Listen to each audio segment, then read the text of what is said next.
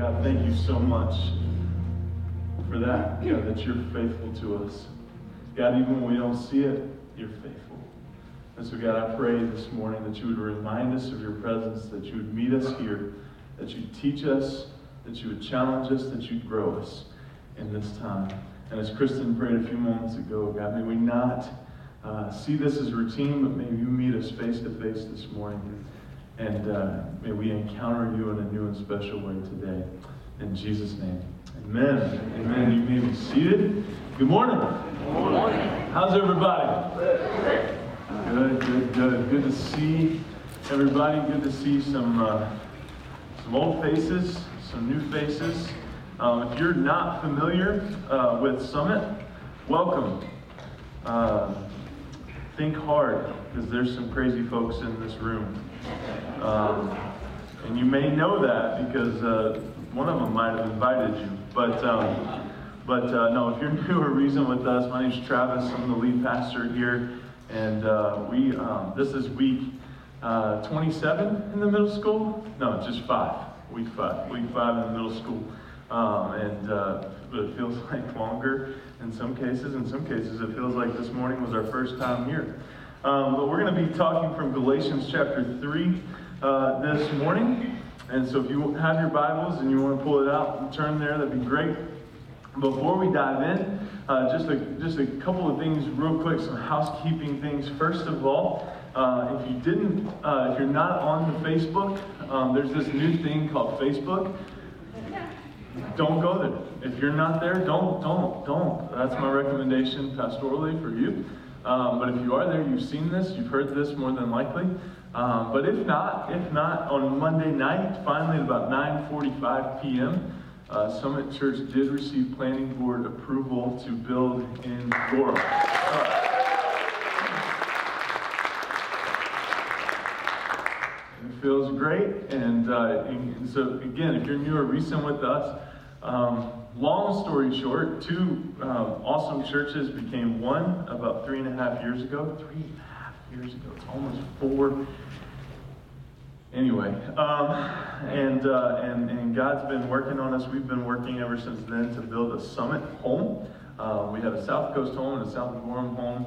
And uh, we've been trying to build a summit home, and we just got planning board approval to do that. So we're excited about that. And uh, and we found we found everything uh, that we need to be able to break ground, all the money to build the project, and it's in your pockets. And so we're just waiting on that uh, to, uh, to to come through. And and uh, no, we're real close. We're real close, and we have even more updates than that. But we just wanted to pause this morning and celebrate that we have planning board approval because that was a big next step for uh, for this. And so I've met with a lot of folks this week, for planning board approval, and uh, things are running, things are moving forward. And uh, so we can't wait to show you very soon what that's going to look like and, and talk to you about uh, some other things that, that need to happen and all that to make it happen. Sound good? Awesome. So, yay God, right? Yay God. So, uh, Galatians chapter 3. I want to start here, and, uh, and, and just so you know, we're going to go through verse 14, hopefully, um, but before the end of the message today. Uh, but, I, but I want to start by reading a little bit because Paul uh, does something here. So, just to recap, just to recap, Paul is writing a letter to the churches in Galatia. Okay? Uh, that he had a hand in planting, that he had a hand in starting. And he's writing to them because he's shocked that they have turned from uh, the faith so quickly. Who has who has swayed you? Who has come in? And who had come in were these false teachers that were out for their own personal gain, right? And we talked about last week the best way to recognize a false teacher in the church when false teaching is starting to come and filter into the church is that there's confusion and chaos among the people right? That is the that is the number one way, right? No matter the motive, right? Because we can question motives often, but but you know that false teaching is infiltrating the church, right? Is infiltrating the body when there's confusion and chaos. Because God is not the author of confusion. He's not, right? And, and so and so if we're confused, either there's false teaching or there's some ways we're trying to twist the gospel to make it fit whatever we're doing um, so that God is pleased with us, and, and, and both cause confusion and chaos and are false. And so we talked last week about the pure gospel and all of that. Now, Paul goes into chapter 3 and he really takes a leap back to chapter 1 in disbelief. And some of you parents that have ever corrected children may know exactly where Paul sits here. And, and, and so let's just dive into it. Paul, uh, in, in Galatians chapter 3, starting in verse 1, Oh, foolish Galatians. Now stop there, because there's some things we got to unpack. Okay? He starts this out. He, he starts chapter 3. He's, he's shifting directions just slightly. But he starts out, oh foolish Galatians. Now again, again, if you're like that parent that has disciplined your child, you you you kind of call them out, then you go through some correction things and you call out what's wrong and all those different things. And then you, you might even circle back to just that moment of disbelief. Right? That moment of disbelief. How did we even get here? What has happened to get us here? Why? Right? Asking the question why. And so Paul has kind of circled back to where he was in chapter 1 with his disbelief here, but the, but the, the, the, the, the um, statement that he makes, we've got to unpack for just a moment. Because he says, Oh, foolish Galatians. Now, in Paul's time, in the time that this was written, this statement would have been one of the most offensive statements that Paul could have written to the church. Like these were part of, of um, what do you call that, non church language that I know Summit folks never use. Right? But, but this would have been considered some of that, um, some of that non church approved language. Foolish, right? Foolish. Now, we know foolishness as lack of judgment, right? Yankees fans, right? Tampa Bay fans, like, I, right? We know foolishness as, as some of those things. That's how we define it now. But back in the time that this was written, Paul calling out the Galatians and saying, "Oh, foolish Galatians," would have been quite the insult. It would have been very offensive. He might as well have come into Summit Church and said, You stupid people. Now, I'm not saying that.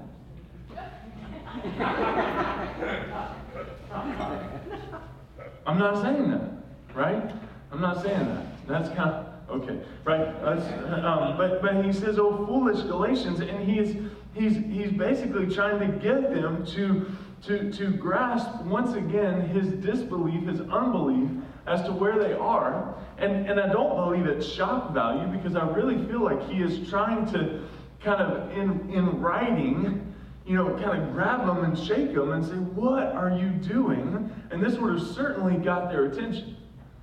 But we've got to wrestle with the fact that Paul uses some of the hardest language here in saying, Oh, foolish Galatians. And he goes on to say, Who's bewitched you? It was before your eyes that Jesus Christ was publicly portrayed uh, as crucified. Let me ask you only this Did you receive the Spirit by, by hearing with faith? Are you so foolish? Having begun by the Spirit, are you now being perfected by the flesh? Did you suffer so many things in vain, if indeed it was in vain? Does he who supplies the Spirit to you and works miracles among you do so by works of the law, or by hearing with faith? Just as Abraham believed God, and it was counted to him as righteousness. Know then that it is those of faith who are the sons of Abraham, and the scripture foreseeing that God would justify the Gentiles by faith. Preached the gospel beforehand to Abraham, saying, In you shall all the nations be blessed. So then, those who are of faith are blessed along with Abraham, the man of faith. So Paul calls them out and says, Oh, foolish Galatians. Let me ask you a question. Have you ever wanted, desired, or needed a reset? Anybody? It's okay. Safe place, right? Reset, right? Just a reset, right? You need a reset. Um, you've been working on something for hours and it all starts to look blurry, right? Like, like um, I, I love puzzles right? But uh, I can get engrossed into a puzzle and focus only on said puzzle. And all else just fades away around me, Okay? It's, it's, it's kind of um, whatever, right? And, and, but with puzzles, I can get to a place of frustration where we're missing a piece, what the kids do with these pieces, right? This this can't be done. The manufacturer was absolutely wrong when they put this thing together, when they cut this puzzle because they didn't do it right, right? I've been looking for this piece for 30, 45 minutes. It's not here, no matter, you know, and, and all of that. And I step away for 30, 45 minutes to an hour, I go back, and boom, it's right there. And I feel foolish, right? Uh, you, you've been working on something in the garage, a project, something like that. You've been uh, a work project, something like that. You've been you've been doing, you know, you've been engrossed in it. You've been working so hard on it, and then you step away and come back, and it just gets done so quickly, right? Paul is resetting the church at Galatia here, because what has happened right? As they have drifted because of the chaos and confusion that has come about in the church, in the body, right? They've drifted, there's chaos, there's confusion. Now, Paul is saying, come back, right? And what is he saying come back to? Come back to Jesus. Right? I mean, he he essentially here says that that uh, look at verse two, uh, excuse me, the rest of verse one. It was before your eyes that Jesus was publicly portrayed as crucified. Let me ask you only this: Did you receive the Spirit by works of the law or by hearing with faith. Are you so foolish? There's the insult again. Having begun by the Spirit that we just sang about, are you now being perfected by the flesh or by the Spirit? And so, what Paul is doing is he's bringing them back to the basics of Jesus. That, that what matters here, and it's kind of the whole, the whole theme of this series, that Jesus plus nothing equals everything. Right? Everybody okay? Okay. Everybody's like looking around and like trying to figure something out. These guys are just making. We okay? There's codes on the screen. Okay, very good. It's probably just Jeff. Okay, um, no, but, uh, but but Paul but Paul is trying to get them to reset. And now now remember remember the series of events. Okay, remember the series of events. Jesus crucified buried, risen again, appears to the disciples for about 40 days or so, 140 of his closest people. And he says at the end, Go and make disciples of all nations, baptizing them in the Father, the Son, and the Holy Spirit, teaching them to obey everything I commanded you, and behold, I'm with you always, even to the ends of the age. So, what he's resetting them on is he's bringing them back to, hey, listen, this was the mission, right? Don't forget the mission. Right? There's some other things over here that are going to happen. There's some Old Testament laws that we've lived by, some ceremonial cleaning, some things, right? There's, there's all of these things over here that we've held so tightly to for so long. But then Jesus came, right? He broke all of that. It, it is for freedom that Christ set us free. Go make disciples, right? Keep it about Jesus is essentially what Paul's talking about. So this morning, I want us to look at what it means to be a disciple and how we see discipleship being developed. Okay, how we see discipleship being developed. Because there's fruit, right? There's fruit. And, and, and, and, and whether we realize it or not, the question is, the question is not, are we do, producing fruit? The question is, what type of fruit are we producing? Okay, so let's keep, let's, let's look at this. So, a disciple, the first thing I want to point out to you today, is one who knows and follows their church. Exactly.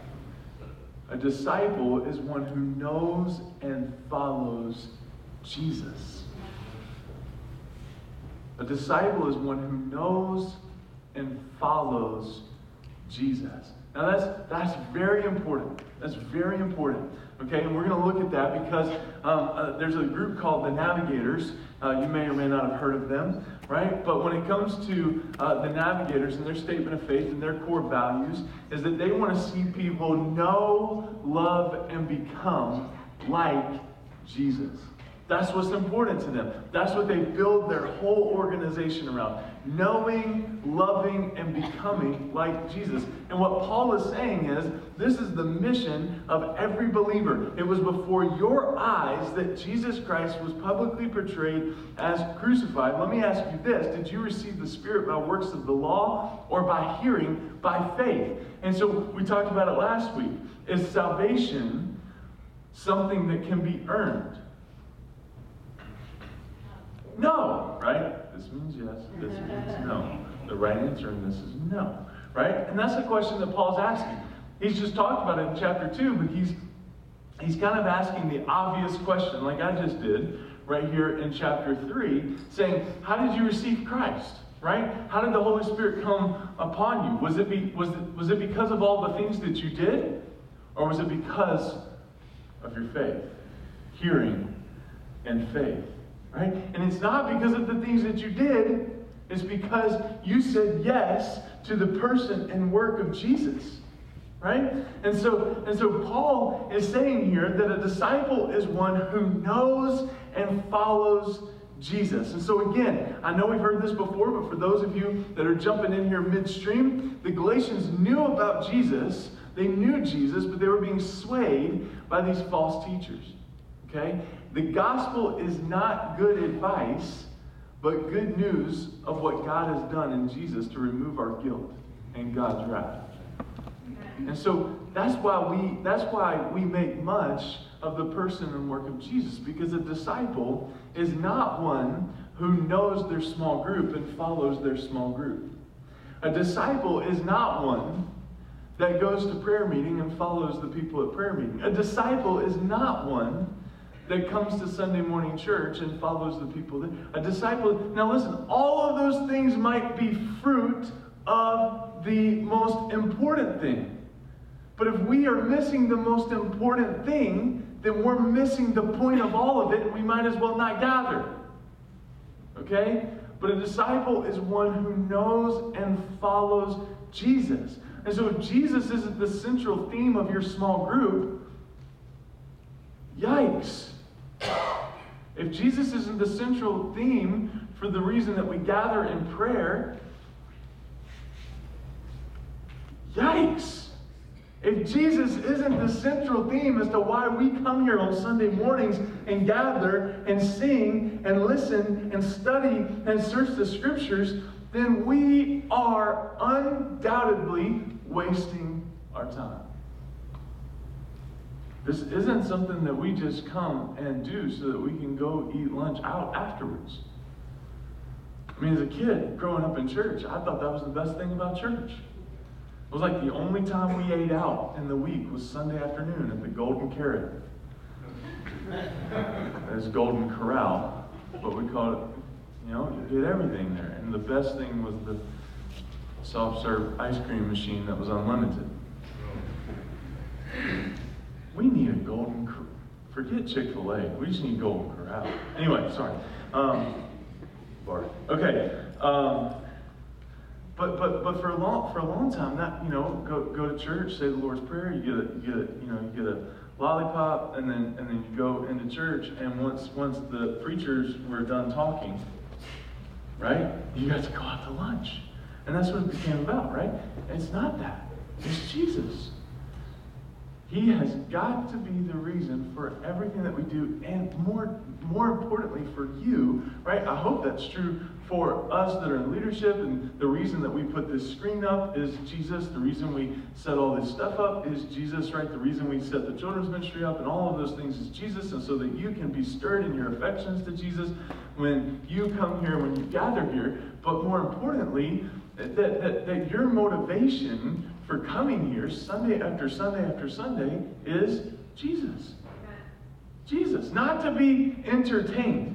Not, not to be high-fived or fist bumped or whatever you're comfortable with, but your motivation is to know, become, and love like Jesus. And that's a disciple. A disciple is one who knows and follows Jesus. Number two, number two, a disciple is one. Now, now I, I recognize this, and hear me out. Hear me out for about a half hour after I say this point, okay? Because this is to make you. This is to make some of you want to tune me out here for just a moment. A disciple is one who is being changed by Jesus. Changed. Changed. Why do I need to be changed? I'm perfect just the way I am.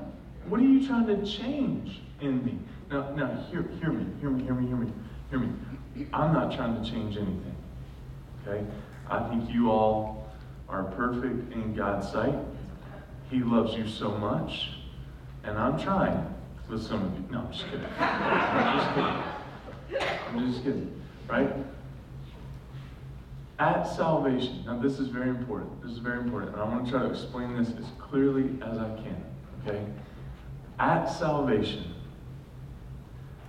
I believe so deeply that we realize there's a gap in our lives.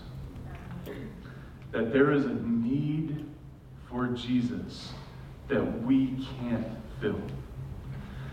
The, the, the biggest false teaching that we're buying into in our culture is that we are everything that we need. I don't need the church. I don't need to gather at the church. I've got all of these churches at my fingertips right? And their production is great, their music is top notch, right? All of these things, right? And so, and so I can just tune in to four or five of these on Sunday, right? Not even leave my couch and be great, right? And and and and and what we're doing is we're replacing the gift that God gave us, the ecclesia, the gathering of believers, right? With this, with this, um, with this, with this performance, with this uh, service, with this screen time, with this what have you, where we, where we're convinced we're all we need, and that's less than. it. Okay, we are not all we need. We're not. Left to our own selves, we will fall flat on our face. We need Jesus. And deeper than that, deeper than that, we need Jesus to change some things on the inside of us. Motivations of the heart. Preferences, like we talked about last Sunday, and how tight fisted we hold some of those things. Right? Um, um, compassion, um, care, right? There's some things within us that we are going to battle until we pass this side of heaven, right? That Jesus will never fully perfect us. And so a disciple is one who is being changed by Jesus. Now, you may be sitting here this morning and say, well, Pastor, you know, I've been a Christian for, you know, 27 years and God's done this work, God's done this work, God's done this work. I feel really good. Okay, look, let me tell you something, Christian. Super proud of you. Super proud of you. Buckle up. Buckle up. Because if you're anything like me, okay, if you're anything like me, those things that you just thought you had a grasp on, those things that you thought, man, I've got a handle on this, this is great, God's done a work in here, He can take you from here to here like that and remind you of your need for Him. And so part of salvation, part of what, what, part of what Paul is talking about here when he's asking, Have you been saved? Did you receive the Spirit by works of the law or hearing faith? Are you so foolish, having begun in the Spirit? Are you now being perfected by the flesh? And so he's saying, listen, you started out great. You were doing this. You recognized your need for Jesus. You recognized the things and the areas that you needed to work on with him, right? And you were being perfected, sanctified by him, right? By faith, all of these things. And then, and then you drifted, right? You drifted and you started to go back to those old ways where you could do good, where you could be enough within yourself, and you didn't need Jesus anymore because you were enough in yourself. And it's important for us to remember that a disciple is one that is changed by Jesus. Now, it's also important, one more thing before we move on to number three, okay? One more thing. It's important for us that constantly want to change people and see change in people it's important for us to remember that a disciple is one that is changed by Jesus, not you.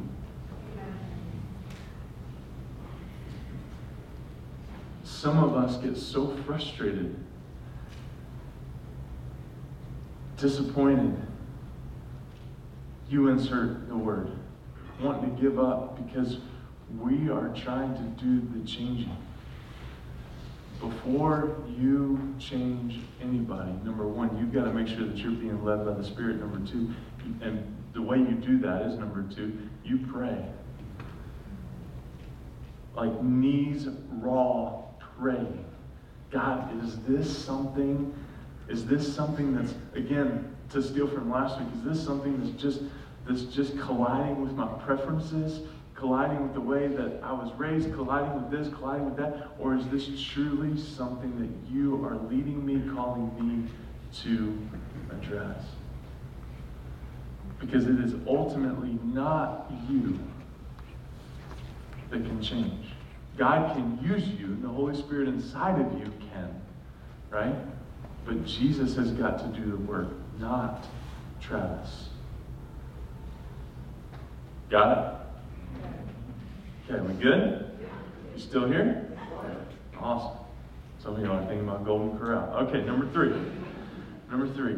A disciple is one who is committed to the mission of Jesus. Okay, look at verse 4. Did you suffer so many things in vain? If indeed it was in vain, does he who supplies the Spirit to you and works miracles among you do so by works of the law or by hearing and faith, just as Abraham believed God and was counted to him righteous? Know then that this, that it is those of faith who are the sons of Abraham. And the scripture, foreseeing that God would justify the Gentiles by faith, preached the gospel beforehand to Abraham, saying, In you shall be shall all the nations be blessed. In you shall all the nations be blessed. So then, those who are of faith are blessed along with Abraham, the man of faith. And so Paul brings it back to the power of the Holy Spirit and the Abrahamic covenant of the Old Testament, pointing us to the mission of God. Okay, so the blessing of Abraham, where Abraham comes into this whole thing, well, the blessing of Abraham to all nations is the gospel of Jesus that we talked about last week. Our faith then is not an isolated one between me and God. It's something public. Oh, that God, that, that, oh, that, that people would see Christ in me. It brings us into the plan of God, the purpose of God, and the mission of God. And so we have the good news, the gospel that we talked about last week, and God calls us to disciple the nations. Go and make disciples of all nations. We do that starting at home, across the street, across town, to the planning board, and so on. Right? And so on. And so on. I, I said planning board because some of us got frustrated on Monday night with the planning board, and we wanted to give them the fivefold ministry and really bless them and slay them in the spirit, but we didn't. Okay? We didn't. And God loves them too. Right? Um, and they gave me a muffin at the end, which I thought was very nice. Bless them. Okay. Okay. But a disciple is one, number three, who is committed to the mission of Jesus. What is this? The growing of his church. The growing of his church. The growing of his church. Right? And that's twofold. Okay? That's twofold. Now, we're not talking about filling all the seats in here yet. Okay? That's, that's not the point. Well, when we talk about the growing of his church, see, we've got to we've got to take we've got to step back for a minute. Let's all step back for a minute. Let's reset for a minute, kind of like Paul is doing, okay, here in this text. Right? Let's step back for a minute. Let's redefine church growth. The church is it's almost like we're scared to talk about church growth because people just think we're all about the numbers or we're all about the money or we're all about this. No, no, no. Listen, the design of God in Jesus was all about church growth. Okay? Two ways. Number one, that people meet him. That's church growth. Anytime at any gospel preaching church that somebody meets Jesus, the church ought to celebrate. Like, that is hands down the most important thing. When we baptized Stephen Willett a couple weeks ago, I pray that you were more excited leaving here that Sunday because Stephen Willett got baptized and went public with his faith than you will today at planning board approval. Because let's not get this thing wrong. We don't exist to build buildings, we exist to grow the kingdom of heaven. Okay? And so, and so Paul is refocusing on church growth that, hey, all of this, all of this, this whole Jesus thing, the life, the person, and work of Jesus was so that people could live with Him in eternity, so that we could have relationship with Him. That's the point. That's the point. And so, and so that's the type of growth, church, that we've got to be looking for. And here's the rub. Here's the rub. That some of us could take that or leave it. Some of us are more concerned about getting in, getting out, spending as little time as possible in the gathering, the ecclesia, the body of Christ, that we don't give much to. Is the kingdom growing? For, for, some, for some of us, this is it. This is the extent of our life as a disciple of Christ. You got an hour. You got 70 minutes. Some at church, we like to take 90. Okay? But that's that's the extent. That's the extent. And can I tell you something? Missing out. You are missing out on the beauty of the ecclesia of the church, the body of Christ, God's plan to change the world, save the world, if that is the extent of your life with Christ. You're missing out. You're missing out. The second part of church growth that Paul wants us to focus on, because he's saying a disciple of Jesus is one that is about the mission, right? Committed to the mission of Jesus. The second part of church growth that we've got to make much of, the second part of church growth that we've got to make much of, y'all hear? Y'all ready? The mission of Jesus is my question are you growing? Are you growing? I mean, I mean, think about what Paul's doing here with this letter. Oh, foolish Galatians, who has bewitched you? Right? So he comes out swinging. I mean, he just punches the church of Galatia in the mouth for like the third time in this letter, and he's only at the first part of chapter 3, right? I mean, this is awesome, right? And who said the Bible was boring, right? I mean, he just dropped the biggest insult he could have dropped in that time and didn't even apologize for it, right? I mean, you fully, he even says it again in a couple verses later, right? Calls them foolish again. Who has bewitched you. And what he's doing is he's saying, listen, listen, listen. Remember Jesus. Go back to when you first met Jesus. Are you different now than you were then? Do you make decisions differently now than you did then? Do you spend money differently now than you did then? Is your marriage more full of grace and love now than it was then? Is your relationship with your kids different now than it was then? Is the way you love and honor and respect your parents different now than it was then? And if you say no to any of those, then the, then the grace of Christ, the grace of Jesus, the overwhelming, loving grace of Jesus may not be flowing through you the way it needs to be, the way it should be, the way that God ordained it to be. And so, and so we get so wrapped up. And listen, if you've got more questions about this, go back and listen. Last week, we get so wrapped up in the legalism and the checklist. And are they fitting into the box that I think they should be fitting into as if something happened and, and God ordained me to be judged? Are they fitting into the box that I've created them to be in? Are they saying the right words? Are they listening to the right music? Are they spending money the right way? Are they loving people the way that I think they should be loving them? Right? Or are they growing closer? to Jesus. Which is more important? Right? I mean, which is more important? And we are called, listen, and, and this, we are called to make sure that our brothers and sisters are growing in Christ. First. If not, what are we doing? And so, and so again, we ought to be. We ought to be. Y'all ready? We ought to be concerned about church growth in those two ways. I mean, when it comes to Summit, this is a club, this is a performance.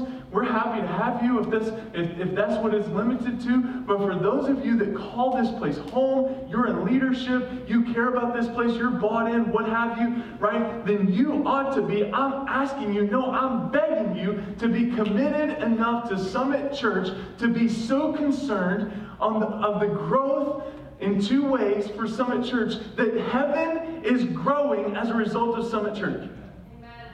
That heaven is getting bigger as a result of this place. Right? Which has some implications. Right? Which has some implications to the way that we do things. Right? Some of the music that we pick, all of those things. We, we say it from day one in membership class. It's not about you. The Sunday morning is the driver. We plan this as if people who don't know Jesus are going to be here so that they'll meet Jesus. And if you're a disciple who is concerned about the mission of God, you'll celebrate that as opposed to come up and criticize it at the end of the service. That is something to be celebrated. I don't want Sunday mornings. Hear me very clearly. We're way off the notes. But this is important. It's so important. Because the chaos and confusion in the church has got to go. We've got to get back to Jesus.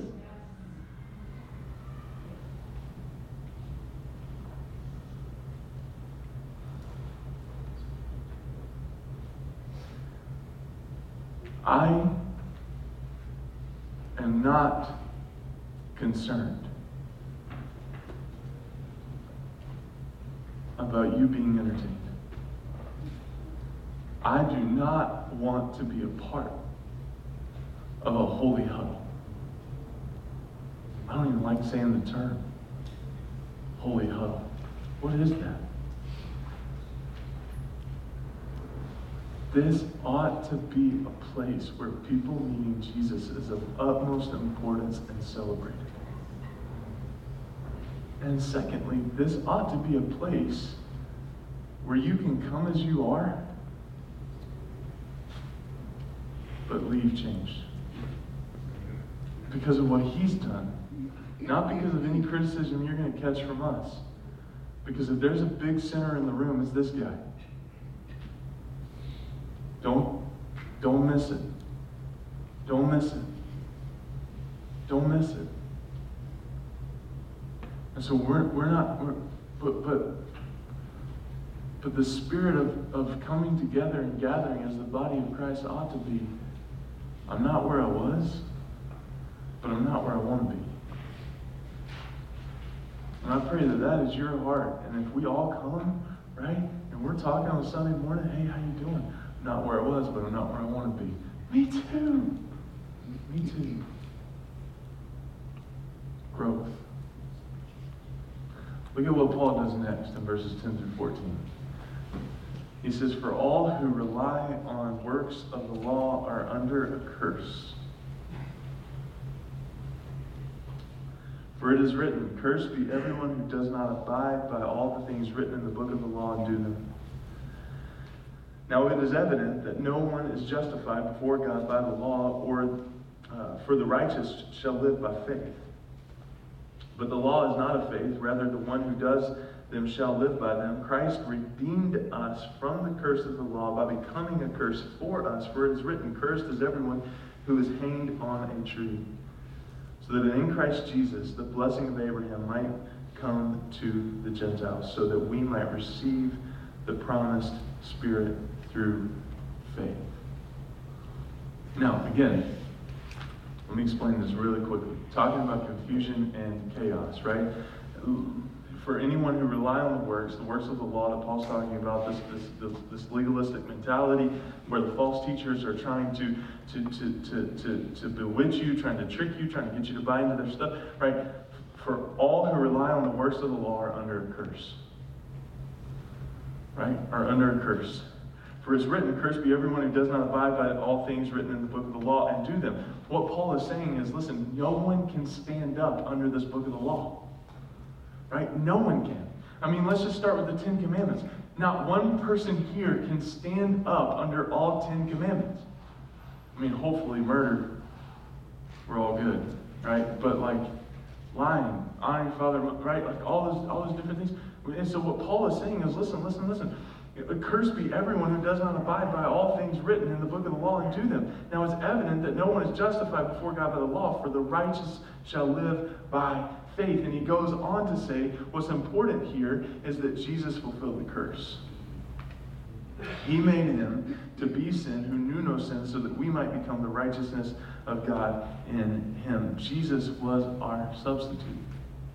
He took upon himself the curse that we deserved. He took our place and absorbed our punishment. He became sin for us. Not that he became a sinner, but our sin became his in our place and explains why he cried out, My God, my God, why have you forsaken me? Jesus, in his humanity, experienced the forsakenness of God to rescue us. To redeem someone means to rescue them from the power of another. So in his death, Jesus rescued us. He liberated us from both the power of sin and the guilt of sin. Freedom comes because our sinfulness is exposed, the need for Jesus is exposed, and forgiveness is experienced in Christ. We're set free from the power of guilt and sin. So, Paul here is resetting them. Paul here is resetting them. The goal for the church of Jesus it was true for Galatia, it's true for Summit Church today. The goal is to be a disciple of Jesus, one that is concerned for the mission of the church, one that is growing in, in, in following Jesus and being changed by Jesus. The goal is to be a disciple, not to be perfect. Because we could walk through all those disciples and talk about, talk about their imperfections. Doubting Thomas, unable to keep his mouth shut, Peter, right? I mean, like we could we could talk we could talk all through the disciples. The goal is to be a disciple, not to be perfect. So here's my challenge for us, and I want to set it up like this. Okay, um, uh, I, I don't know when these started. Some of you that may be more seasoned drivers right, might, might, might be able to help me with this. But are you ever driving along the road and then all of a sudden, and maybe you're riding, or maybe you're just driving and you're zoned out, but you're in a car, right? Nice, you're checking out all the leaves all of a sudden, and then you just start hearing do do do do do do do. Do do do do, right? What do you call that? Rumble strips, right? Rumble strips. And sometimes like if the kids aren't paying attention, you might just do it, right? To just like, ah, right? And just just stir something, right? Because it's fun. Or, you know, somebody's sleeping, they shouldn't be sleeping, right? And, and they're a passenger, you scream really loud and hit that rumble strip, right? And it just, it's fun. Anyway, um, right? But but but rumble strips, right? And rumble strips happen when what? You're drifting right? You're drifting. I have a good friend uh, down in, in Tennessee that uh, talks about fighting the drift, right? And that's, that's essentially uh, uh, how we're finishing here is fighting the drift. But you're drifting, right? And so and so you're you're you're moving along, but you start to you start to drift right? You start to drift. And whatever the reason, you're drifting, right? You're drifting. Whether you're falling asleep, whether you're dozing, right? Whether you're whether you're just really engaged in thought. But that rumble strip serves as a warning that danger is coming. Right? That danger is coming. Paul is trying to be the rumble strip for the church of Galatia. You foolish Galatians, who has bewitched you? Get back to your first love. Get back to the moment of your salvation. Remember these important things. You're justified by God alone, right? Not works of the law. He declares you righteous. The church doesn't declare, right? Like all of these different things that Paul is resetting, and Paul is serving as a rumble strip here for the church at Galatia to say, hey, you're drifting, right? You're drifting. And you need to get back on track. Because what's the destination? Jesus. Jesus.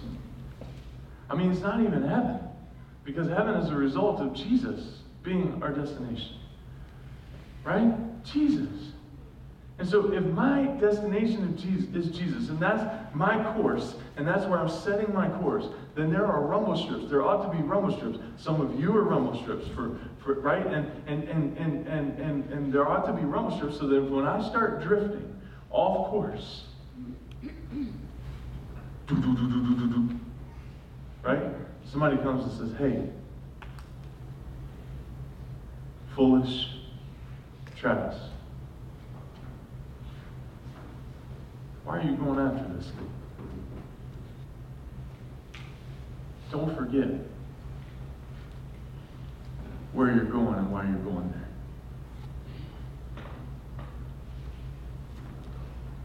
there. As the worship team comes,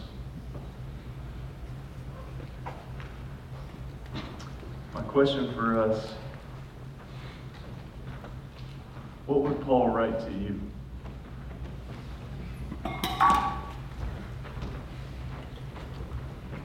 What would Paul write to you today about the course that you've set?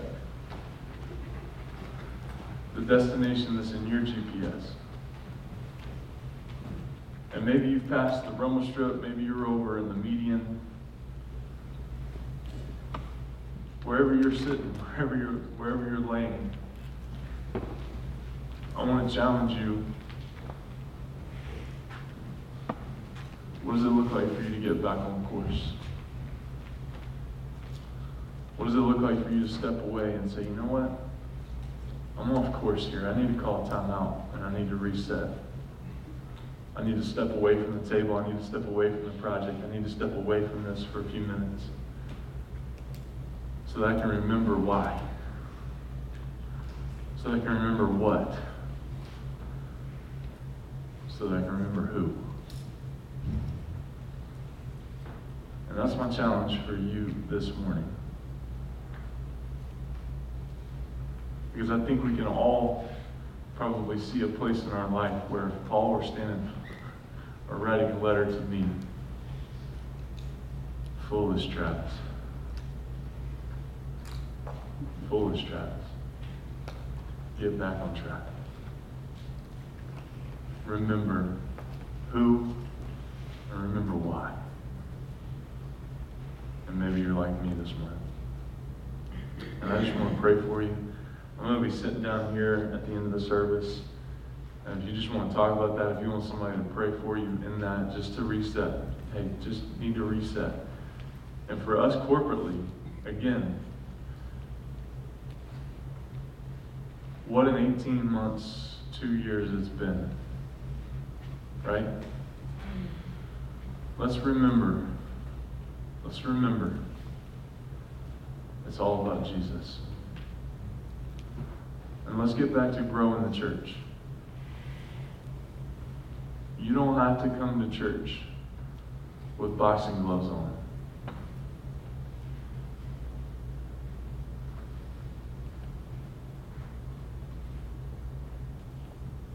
Looking for things that you need to correct and people that you need to educate on whatever. We come, right? What does God want to do today in his house? Who does he want to save? Who does he want to change? How does he want to change them? And we celebrate those things. We celebrate those things. we celebrate those things. Let me pray for us. Father, thank you that your grace is for us. Your love is for us. Your care is for us. And God, I pray today, whatever we're sitting in this room carrying, God, some of us need a reset. Some of us need to hear Paul calling out the church of Galatia and saying, Foolish Galatians, who has bewitched you? You've made so much about nothing. And God, I pray that for those that needed that this morning, that you would open ears and hearts and minds, that God, we would walk out of this place different than we walked in. So, God, I pray that you would do a work. Pray that you'd complete the work that you've started in each and every one of us this morning. And I thank you that we get to do this. In Jesus' name, amen.